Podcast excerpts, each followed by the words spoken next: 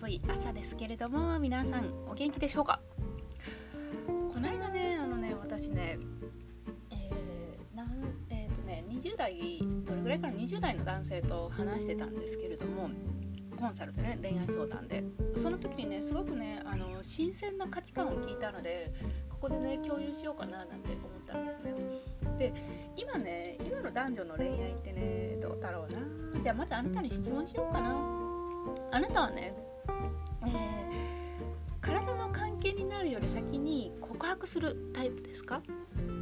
それとも告白してお付き合いできてから要は告白して OK もらえてからエッチ、えー、しようと思うタイプですか？さて A か B か。最初が A で2番目が B ですね。AB どっちでしょうか？A がモテるのか？B がモテるのか？どっちでしょうか？ということなんですけれども。これねあのこの間話した方はねいやもう僕は告白してからじゃないとそういうのは絶対しないですねって言い切るタイプだったんですよね。あの久しぶりにこんなにねあのすっきりしたというかねあの爽やかな青年に 出会いましたね。青年ってことはもう死後かもしれないけれども。本当に特に20代の方でですよね。なんかね今まあどうなんだろうな私のねいる業界がね周りがねそのナンパうんぬんナンパうんぬんとかねワンナイトうんぬんとかねっていうのが結構多かったりするから業界がね。だからこうなんですよね。あとまあセフレとかねそういう、まあ、曖昧にしながらそういう関係を持っていくみたいなね感じのことが多かったりするからまあちょっと私がいる立ち位置が特殊すぎるのかもしれないけれどもそれでもまあ一般的な認識としてはねあの結構その別に付き合う前にそういう関係になっちゃってそれから付き合うみたいなねもう付き合う前提でそういうことをするみたいな流れっていうのが意外と多いんじゃないのかなって主流だったんじゃないのかなっていうふうに感じたんですよね。でもねそういうねあの20代のね男の子に男の子というかも男の人ですよね。あの男性に会ってね。いやこれ意外とありかも。ってすごい思ってしまいましたね。その今だからこそです。もうねもう慣れきってるじゃないですか。付き合う前にもうしちゃうのも別に普通だよねみたいな、まあ、体の相性見る必要もあるよねみたいなね。そういう理由付け云々もありきで。昔はそうじゃなかったけれ大昔はそうじゃなかったけれども一昔前はです。もう、まあ、今もあの半分ぐらいそう半分というか7割ぐらいそうだと思いますけど、えー。まあ、付き合う前にそういう流れになることも全然あるよねみたいな。かこうきっちり付き合ってからみたいなね。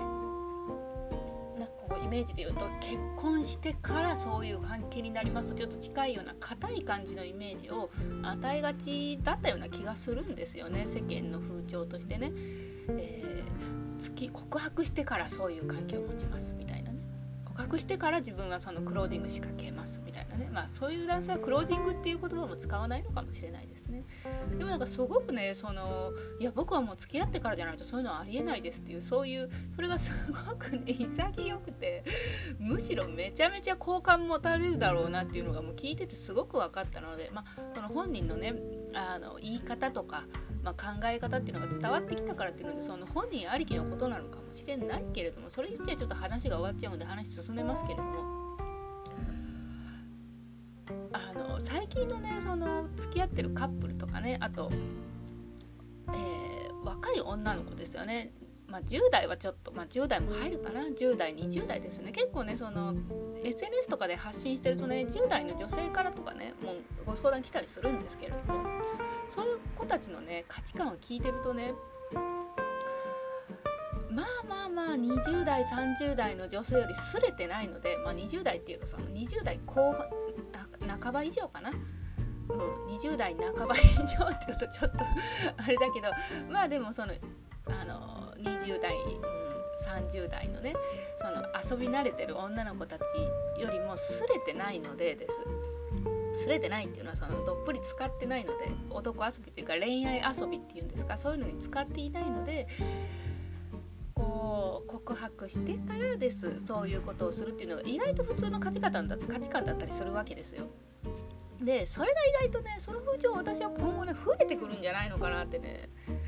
ものすごい肌感覚なんですけれども思うんですよね。なのでこういうのも意外とありかなって思ったりしますね。もしあなたがねあの結構その子の価値観その男の人の価値観俺共感できるんだよなってもし思うのであればです。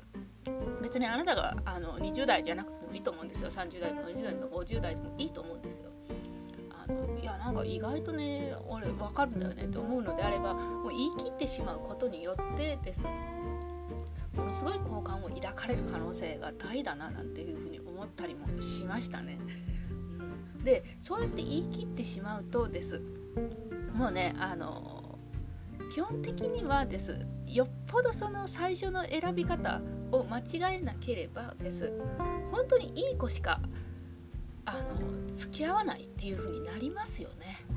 うん、なるような気がしますね。なんか 変な人に引っかかるっていうのはもともと付き合うチョイスを間違えてるか、まあ、あの流れでねなし崩しに付き合ってみたいな感じかどっちかだと思うんですよね。なのでそうやってねバサッと言い切ってしまうことによってあちょっとそこそれが重いって感じてしまう子っていうのはまあどっちかっていうとちょっと遊びによりの女の子の可能性もあるのかななんて思ったりしてです。まあ、その辺ねその女の子のねいい女の選び方みたいなのもね、まあ、いつか機会があれば話したいなとは思ったりしますけれどもちょっとねすごく面白い、えー、まあ、エピソードだったので、えー、ぜひここで共有しようかななんて思ったりもしましたね。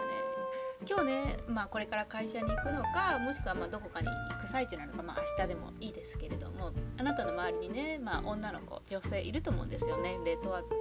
ね、でその子たちがね、えーちのタイプかなと付き合ってからこの子そういう関係になるのかなもしくはもうなし崩してガンガンちょっと遊ん。でるタイプの子なのかなみたいなねちょっとそういう、まあ、ちょっとそういう目で見るとセクハラチックになるのであん。まりじろじろ見るにです、まあ、ちょっとあの昼休みとかに思いその子の顔を思い返してみて想像してみるのもいいかもしれないですね本人がいる前でそういうの想像すると、まあ、態度とかにねあの、まあ、ほぼほぼ必ず出るのであん。まりおすあまりというか全くおすすめはしません。あの変な誤解をされると困るのでねそこは気をつけながらですあのちょっと自分の女選びの目っていうのは、えー、ちゃんと的を得てるのかっていうのを、えー、おさらいするいい機会なのかもしれませんね。はい、えー、ではですね今日はこんな話で、